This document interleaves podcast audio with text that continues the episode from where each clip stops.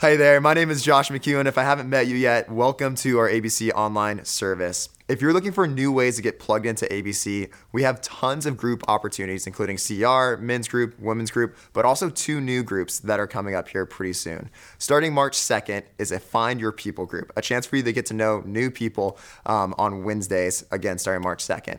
And then an additional group that we're starting up is New Year, New Friends. That will be starting February 27th. If you're a young family and would like to come but need childcare, that is available by reservation. So please check that out. You can find more information on all those groups on our website at abcchurch.org. As some of you know, I'm the youth director here at ABC. And in this last weekend, we had the opportunity to take 14 people down to LA to do a service experience. And I don't know about you, but like when we look at service experiences, the first thing that comes to mind is how can we change the culture down there? Our goal wasn't necessarily that though. Our goal was to get the experience, make connections, and actually give our students something new to think about when it comes to the homeless crisis in LA. So we partnered with Powerhouse Church and Watts and Union Rescue Mission on Skid Row to give our students an immersed experience with indigenous workers workers that are truly light workers, making a difference in their communities. The outcome of the trip was incredible.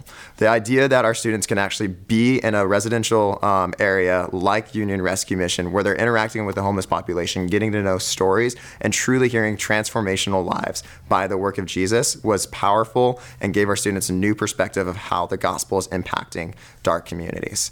Overall, we're planning to do even more service trips as the year continues and into upcoming years. And if something uh, kind of sparks sparks in you as you hear that we're doing these trips, we still need help. We want to continue to build more of a missions culture here in our youth ministry and get people excited that missions is still worth it and missions is so much fun. Our students loved it, and if you want more information on what we're doing in youth with missions, come chat with us and I'd gladly give you some more information.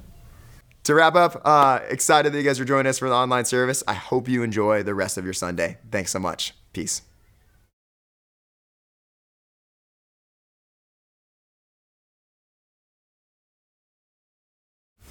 Well, hey, thanks for watching uh, again this morning. We are so glad that we can bring um, our church to you in some way through this format. Uh, and we just hope that this is not a last step for you in engaging with us. We would love to see you on a Sunday morning soon. We have all kinds of options uh, that seem to cover um, a lot of different comfort levels in, in every way. So we'd love to see you on Sunday morning at some point soon. We're in a series through the book of Matthew, and we're in Matthew chapter 3, 7 through 12 today. Um, before we do, I, I remember a time, um, multiple times, where we like to take our kids down to Disneyland every couple of years. Um, and there's this one thing that I notice uh, more than once. So we go down to Disneyland, we like to stay a night or two if we can, somewhere around the park. There's this hotel that we love to stay at up on the corner of Harbor and Ball down there in Anaheim, maybe a quarter mile to the entrance of the park. And so what'll happen is we'll walk down South Harbor Boulevard in the morning and we go past Panera, past McDonald's, and then we'll get to the IHOP right next to the walkway uh, into the entrance to the park. And right there in front of the IHOP, there is this guy. And you hear him before you see him. But eventually you get up close to him within eye shot. And you see this guy. And he's standing on a plastic crate and he's got a megaphone and he's yelling and he seems mad and crazy and sad all at the same time. And he's thrusting a sign up and down into the air that reads what single six letter word? reads repent. Of all the offensive words in the Bible, maybe the most offensive and insensitive craziest sounding and curious word of all repent. Now, we all have our opinions about this guy, right? And don't get me wrong, I can probably think of 500 forms of evangelism that are more effective than this. But what strikes me and makes me almost laugh every time I get into a situation like that, with this guy specifically, I get there in that situation and I just kind of think to myself, I actually completely agree with what he's saying. Like everything he's saying is completely true. And I get that maybe is unpopular, especially in my age group, but I just think, okay, everything he's saying is actually true. I mean, his content is spot on. He's just, he's rattling off verse after verse, and he's not even taking them out of context.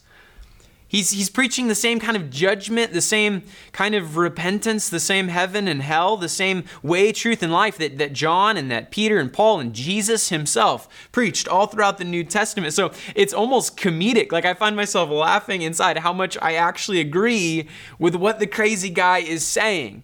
And then I just have this other thought. I think, what a telling moment this is. Like, what a fitting moment here we are just this this scene that we're acting out. This mass of people just standing at the crosswalk just trying to get waiting for the light to turn green waiting for the little red hand to turn into the little walkie guy just to go across the street get into the happiest place on earth because there's money to be spent there's fun to be had. We're just trying to spend as much as we can to have a little moment of fun in this brief time but we're forced at least for a moment to share a street corner with this crazy guy who's shouting at the top of his lungs what sounds to most people like complete nonsense. And everybody else is just keeping their head down, just walking forward, just cringing inside, and just thinking, okay, just look ahead, just walk forward. Maybe if we don't look at him, he'll just go away. And now, obviously, I don't stand on plastic crates and I don't hold up repentant signs and shout into bullhorns. But sometimes I just think that's what it feels like, honestly, to be a Christian in 2022, let alone be a pastor. Sometimes I feel a little bit more like the crazy guy than I do feel like the crowd. And maybe you feel that way too.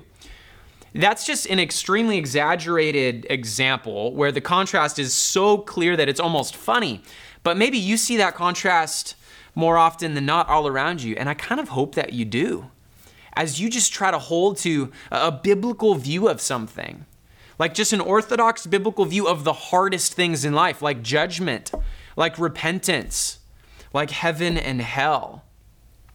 And sometimes you just feel like, okay, here's the reality. If the Bible is true, and I think that it is, here, here's what I understand to be the reality about this. Okay, we're not going to live forever. Okay, heaven is real, hell is real, eternal punishment is real. Everybody dies. Nobody lives forever. This is how it is. So you believe that, but it's like everybody else around you is just walking forward, keeping their heads and their eyes down, just waiting for the little red hand to turn into the little walking sign so they can just cross the street because there's money to be spent and there's fun to be had in our brief moment on earth. And they just think if we just keep moving forward, keep our heads down, and if we just don't look at the reality, maybe it'll just go away. And I get it. I get it because lots of times I don't want to look at the reality either. And I spend a lot of my life justifying why I don't talk enough about it or why I don't tell enough people about it. And I say, well, you know, this and this and that. And, oh, you know, I'll have time later, whatever it is. I, I get it. I really do. Even in church, we don't talk very much about it. And, and maybe that's because the previous generation talked too much about it. I don't know. But I do know if there's one thing I've struggled with most in my faith, it's this idea of God's punishment. This idea that he would set this whole system and story in motion. This epic thing from creation to fall to gospel to future glory. And it's this beautiful, powerful story, but only for some of us. Like, like some of us would be really happy in heaven at the end of the day after this whole incredible drama is played out. There's going to be a lot of happy people in heaven, I believe. But at the same time, there's going to be multitudes of people experiencing eternal conscious punishment in hell for their sin. I just think, why, why would God do that? Like, it, could there have been a different way he could stack the deck? Is, is it really going to be worth it? Is the glory of some worth the pain and the destruction of the others? Those are my thoughts. Those are my deepest doubts and my deepest questions. And I don't have answers to those questions, honestly. But I find myself so convicted by these words today. Francis Chan wrote a book called Erasing Hell, and he said this it's incredibly arrogant to pick and choose which incomprehensible truths we embrace. No one wants to ditch God's plan of redemption, even though it doesn't make sense to us. Neither should we erase God's revealed plan of punishment because it doesn't sit well with us. As soon as we do this, we're putting God's actions in submission to our own reasoning, which is a ridiculous thing for the clay to do. I just say all of that to get into this short message of John the Baptist today. Ultimately, it's a twofold message about what Jesus came to do. And one of those things I love, and the other thing, I'm growing in faith. So, Matthew 3 7 through 12. John the Baptist here. So when he saw many of the Pharisees and Sadducees coming to his baptism, he said to them, You brood of vipers, who warned you to flee from the wrath to come, bear fruit in keeping with repentance. And don't presume to say to yourselves, We have Abraham as our father. For I tell you, God is able from these stones to raise up children for Abraham. Even now, the axe is laid to the root of the trees. Every tree, therefore, that does not bear good fruit is cut down and thrown into the fire. I baptize you with water for repentance, but he who is coming after me is mightier than I, whose sandals I'm not worthy to carry. He will baptize you with the Holy Spirit and fire. His winnowing fork is in his hand, and he will clear his threshing floor and gather his wheat into the barn. But the chaff he'll burn with unquenchable fire. Would you just pray with me for a moment before we move on? Uh, Father, this is a passage that requires immense faith for me personally. And I'm sure that I'm not alone in that. When I read words like unquenchable fire, God, that's a struggle for me. And I just want to admit, confess, and right now repent of the way that I try to put my standards of justice on you the way that I try to impose what I think is good, what I think would be the right way to do, what I understand of mercy, and I try to impose that on the God of the universe. God, that frankly, I'm embarrassed that I do that. I'm sorry that I do that. God, would you strengthen my faith in you today as, as we wrestle uh, with something hard together? In your name, amen before we really move on, let's kind of get our bearings of where we're at. Uh, who's John? Who, who's John talking to here? So, who are the Pharisees and Sadducees? It starts with that in the first line. Start with the Pharisees. The two groups were similar, but also completely different. So, the Pharisees, they were a very exclusive group but they were also very public. In larger cities, especially like Jerusalem, they made a point of being noticed. Matthew 23 tells us that. Uh, we don't know for sure, but they probably developed out of a former Jewish uh, group called the Hasidim. That meant pious ones or saints. They came into being during the second century before Christ during the intertestamental time, is the time between the Old Testament and the New Testament. So Palestine had been under Greek rule for many years, and Jew, you've heard of this in history. Jewish patriots under the leadership of Judas Maccabeus revolted when Antiochus Epiphanes tried to force pagan culture and religion onto the Jews. There was this story. He actually, one time, sacrificed a pig on the temple altar and he forced it down the throats of the Jewish priests, a double abomination. So the Hasidim were among the strongest supporters of the revolt until its leaders became really worldly and politicized. So then from that fallout, very likely were born the Pharisees ultra conservative, ultra purist, ultra protective, exclusive, and elite. Admission to this group was by a strict one year probation where the applicant had to prove their ability to follow ritual law. They would separate themselves from all Gentiles and sinners, and everybody else was sinners. You say, who's sinners? Everybody. See, they even judged the common Jewish people. They would wash themselves as soon as they left anywhere. They were like hand sanitizer people before it was cool, but they weren't like washing off germs after the market and the temple. They were washing off sinfulness of the people around them. They'd wash themselves whenever they left anywhere. They believed that they alone were the true Israel. One commentator said it this way so well that they considered themselves to be super spiritual but their spirituality was entirely external, consisting of the pursuit of meticulous observance of a multitude of religious rituals and taboos, most of which they and various other religious leaders had devised over the previous several centuries as supplements to the law of Moses. They were they were they were doing everything they could to follow these laws that weren't even laws of Moses. They had added them in over the centuries. What do you need to know about the Pharisees? You need to know that their single loyalty was to themselves, to their traditions, to their influence, and their prestige. Now, who are the Sadducees? Similar but different. They were the other extreme, not conservative, they were ultra liberals. They didn't care about Greek culture with its emphasis on philosophy and intellectualism, but they really liked the pragmatic, practical, down to business Romans. So they claimed loyalty to the law of Moses just like the Pharisees did, but they hated the legalistic traditions of the Pharisees. But it's interesting how the New Testament considers both parties all similar enough to, to often use the terms interchangeably. Use Sadducee, Pharisee, even chief priest, scribe. A lot of times when the New Testament uses one of those, they're almost doing a blanket over a lot of those groups. So the Sadducees, they didn't care much about religion. They denied the existence of angels, the resurrection, most things supernatural. That means that they were entirely naturalist. They lived for the present, for the flesh. And they would exploit Jews and Gentiles alike in order for them to get ahead. They were a smaller group than the Pharisees. They were extremely wealthy. Under the leadership of Annas, they ran the temple franchises, which, if you remember, Jesus was not a fan of. The money exchanging, the sale of sacrificial animals to people who couldn't even afford it. Because of their wealth, their temple racketeering, their Roman affiliation, they were much less popular than the Pharisees were with their fellow Jews. What do you walk away with from, from both of these, these parties? Remember that the groups were completely different in fact, the only thing they had in common was their hatred of Jesus. But because of that, their basic problem and their need was exactly the same. They needed to repent. They needed to, to lay before God with a broken and contrite heart because they had both gotten it all wrong in completely different ways, but they had gotten it all wrong. So to them, John the Baptist, he says, You brood of vipers. Who warned you to flee from the wrath to come? Listen to what he says bear fruit in keeping with repentance. He's saying, Who warned you guys? I know this isn't a genuine thing. You guys wanting to come and be baptized for repentance, just like these other honest, genuine Jews. I know that's not you guys. What are you doing here?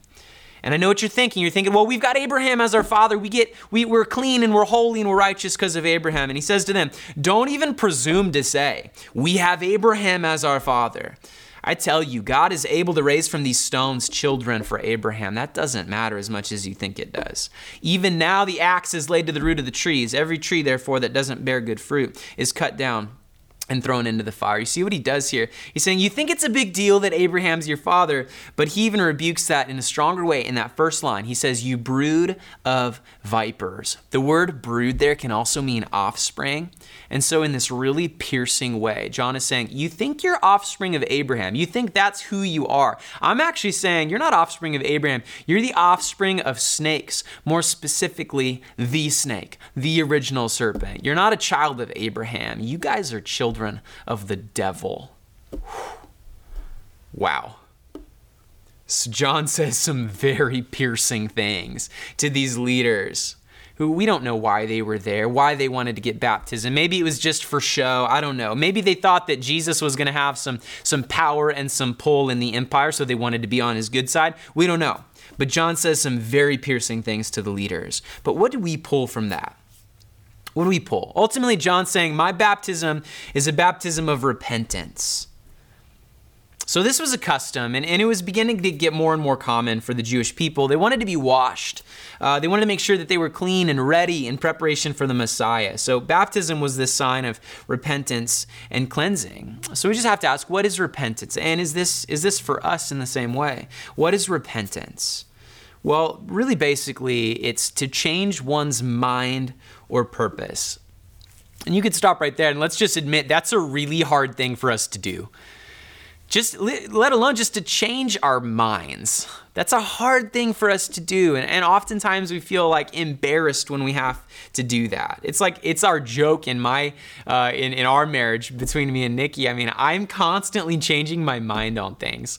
Like when the air when Apple AirPods came out, I thought they were just the silliest thing in the whole. I was like, you're gonna pay how much money like just to get rid of of the wires? That's ridiculous. And Nikki was like, yeah, it is ridiculous. And literally like six months later, I just woke up one day and I'm just like, I need AirPods. I don't know how to explain it. I just need them. And now today I can't imagine having wires on my earpods still. Like I just I flip on stuff all the time, and Nikki constantly gives me a hard time for it. But it's hard for people, for real things, like deep, significant things, to change our minds on things. It's kind of embarrassing. It humbles you a little bit because you're ultimately saying, I was wrong about that thing. That thing that I, I thought or I believed, now I'm looking at that and I'm saying I was wrong. Well, that's a central part of repentance. I love the way that Eric Sauer split this apart. There's three points uh, in his definition of repentance. Let me walk through those. Number one, repentance in the understanding, that means that you have knowledge of sin. Just means that you have knowledge of your sin. This is David in Psalm 51 when he says, I know my transgressions. My sin is ever before me. I know it. This is just admitting it. So every recovery group you ever see, it's, it just starts there. It, admitting it is the first step. You're not going to go anywhere until you know cognitively this is a problem. I know that I have sinned, but it doesn't stop there. Number two, repentance in the feelings. That means you experience pain and grief.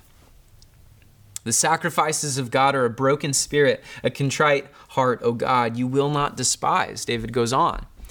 There's, there's a feeling, there's a visceral reaction when you experience true repentance. And we all know the difference between sadness because you got caught and sadness because you actually inflicted pain on another human being or you offended God Himself. We know the difference between those two things. I see it in my kids all the time you know, you forcing them to say sorry and they say sorry. And like, say sorry for what? And they're like, sorry, I hit you. And like you don't you don't feel it. You don't know. But then there's other times where they're you, you tell this broken, contrite spirit within them. They are so sad that they inflicted pain on their sister. Number two is the feelings. But number three, there's repentance of the will. And that means that you have a change of mind. You have a change of direction. Something changes here. This is David saying, Restore to me the joy of your salvation. And then I'm going to change. I'm going to teach transgressors your ways, and sinners will return to you. Another way to remember that is just simply head, heart, and hands, right?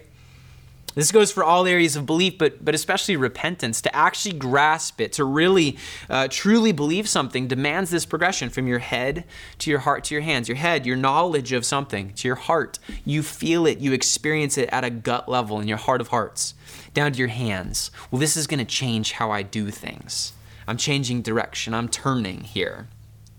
It's wild to think just how, how out there repentance is for our world I mean, even to regret something feels like a cardinal sin in our culture. You just ask anybody in their 20s, their 30s, whatever, like, oh man, this experience, do you regret it at all? This relationship, do you regret it at all? And it's just like, it's like scripted for us already. It's like, no, I don't regret it. I just, I was living into my truth and it manifested who I am today. There's zero regrets. It'd be sinful to, re-. I'm just like, no, man, I, I have so many regrets. Gosh, I've said things that break my heart. I've done I've sinned against people and I've done things and I've I've used my words to cut people deep. Like I, I have deep regrets in my life. I think to the point where a Christian's ability to repent, like to feel deep remorse and regret and just own that. With humility and honesty, our ability to do that might be one of the most culturally unique things about us if we would step into that. So that's John's baptism. It's repentance. But that's not even really the point of the passage. John goes on and he says, He, so that's how I'm going to baptize, but He, Jesus, will baptize you with the Holy Spirit and fire. His winnowing fork is in his hand, and he will clear his threshing floor and gather his wheat into the barn, but the chaff he will burn with unquenchable fire. John says, I'm going to baptize you guys for repentance. It's this Jewish thing. We're all familiar with it. We're cleansing in, in, in awaiting the Messiah. But he's saying there's, there's someone else coming, and he's going to baptize in an entirely different way. And for many years, I look at this passage, and, and honestly, I breeze through it because it sounds scary and it sounds confusing. So he's going to baptize with the Holy Spirit and with fire. What does that mean? So there's two ways that Jesus is baptizing and will baptize. Number one, he's coming to baptize with the Holy Spirit. What does that mean? It ultimately means that Jesus came to save. Jesus came to save. To be baptized with the Holy Spirit, that means that you are welcomed into the family of God. It's the thing that happens when you, by the Spirit's leadership, by His awakening your dead heart to new life, He calls you into the family of God. He cleanses you and He regenerates you. He gives you new life. This is what happens for a Christian at the moment of salvation. You are baptized technically with the Holy Spirit in that moment. This is why Paul says it in 1 Corinthians 12 13. He says, In one spirit We were all baptized into one body, Jews or Greeks, slaves or free, and we were all made to drink of one spirit. So Jesus came to baptize with the Holy Spirit, means he came to save. He came to give you this entrance point into the family of God by which you would be cleaned and purified and regenerated, given new life. That's beautiful. That's exciting. That's amazing. And I love that. But that's not it. And the second one is hard for me. He came to baptize with fire. What does that mean? To give us a picture, John lays out this quick agricultural illustration of clearing a threshing floor. And, and I'm no farmer, but I did some digging. And so learned that a farmer would mark out a space where ultimately they would come and they would dump their harvest in order to separate the good wheat from the worthless chaff. So then on a windy day, they would take their winnowing fork, imagine this big kind of more spacious rake, and they would scoop up some wheat and they would just toss it up into the air, up and down, up and down. Now the good wheat is heavy, so it would fall back down to the ground onto the threshing floor. But the chaff that's worthless, it would blow away in the wind. See, so then the farmer would take the wheat back into the barn. But the chaff that blew away, he would burn. He'd destroy it. Here's what we see is that Jesus came to perform both of these functions salvation and judgment. Bringing the wheat back into the barn under his loving protection, under his care, in his comfort, in his presence, in his love, but burning the chaff that blew in the wind. Jesus came to do both, and I struggle with that, honestly. It's hard to reconcile that for me, and I don't think I'm alone in that. He came to, to he came to save. And I'm like, yes, that's beautiful. Oh, it's gracious. That's the G- yeah, I like it, man. And sometimes we're tempted to kind of design this idea of Jesus, this idea of, of God and his world in the way that, that seems right to us, that seems merciful, that seems good, that seems just. And then I think, oh, he's going to burn the chaff with unquenchable fire, with judgment. And I just think, what do we do with all of that? What do we do with a hard truth? Ultimately, I see two things here there's a barn and there's a fire. Like what, like what do you do? What do you feel? What do you think after after you read this passage? I just see there's two things. There's a barn and there's a fire. And neither exists without the other. And for you and me, these are the only two choices in life, for eternity, for everybody in the world, for everybody around us. These are the two choices. There's a barn and there's a fire. And frankly, and I'm preaching to myself here, it doesn't matter how that sits with me. It doesn't matter how I, I feel about that. It doesn't matter that so often, if I'm honest, I'm tempted to apologize for God. I'm tempted to feel embarrassed by this, this way that He set it up. I'm tempted to talk less about his more difficult attributes to make room for his more palatable ones. He doesn't have to fit my standards of justice. He doesn't have to appeal to my idea of goodness and love and what I think that should look like. I know that he is compassionate and he is just. He's loving and he's holy. He's forgiving and he's wrathful. He's more terrifyingly holy and mysterious than I will ever comprehend. But I've tasted enough to know that He is good. So here's what I know. Here's what I know that those who do not put their faith in Jesus for the forgiveness of their sins will experience eternal, conscious punishment in a literal place called hell. But here's what I also know that right now, the barn doors are wide open. The doors are wide open. They won't always be. There's going to come a day when Jesus says it's time. It's time to judge, and that's going to be it.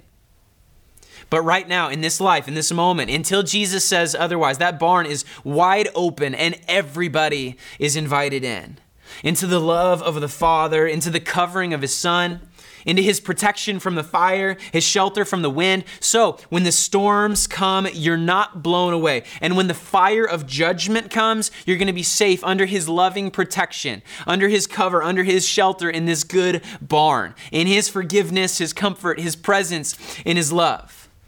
And when that day comes and he says, It's time, it's time to judge, please hear me. It's not going to be because he hates the chaff and he wants to see him burn. No, he longs that everybody would come to him, would repent, would receive salvation and forgiveness. He wants to gather everybody up and bring them into the barn, but so many will just refuse.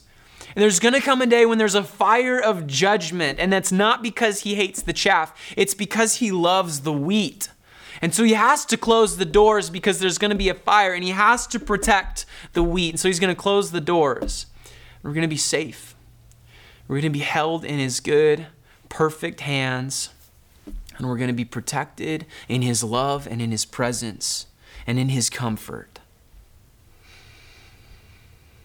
Here's all I'm saying. What if we just stopped worrying so much about looking like the crazy guy in front of the IHOP, right? Megaphone, sign. What if we just stopped worrying so much about looking like the crazy guy or sounding like the crazy guy? We just we realize just how urgent this is, but maybe it looks less like a sign and a bullhorn and more like a list of names in a prayer closet. Maybe it looks less like shouting and yelling and anger, and maybe it looks more like pleading and begging with your friends and your family with a broken and contrite spirit. Not out of judgment, but just out of love. Maybe less tiptoeing around people's feelings and more actually caring about people's eternal destinies. I just want to close with this one quote. Jordan Peterson, I don't think he's a Christian, but interesting enough, he likes to talk about faith and spirituality and heaven and hell a lot. And I just think he says it really well in an interview, he just said, You tell people you love how to avoid the road to hell. And you don't do that because you're shaking your finger at them or because you're a moral authority. You do it because you don't want them to burn. I think there's still too much of the moral authority in the church and not enough of the love that helps people actually avoid the fire. Let me pray.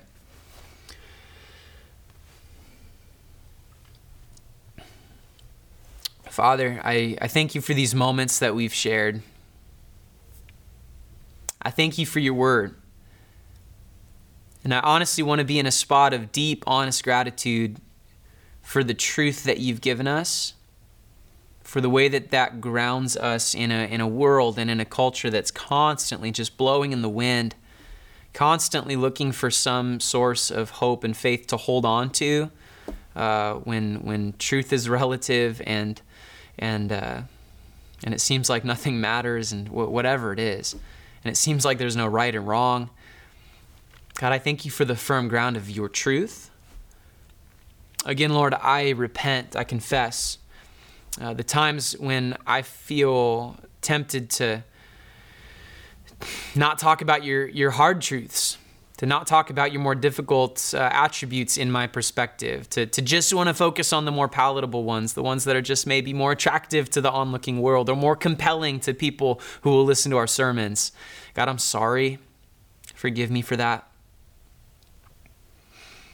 Today, Lord, would you inspire us? Would you just encourage us to be urgent?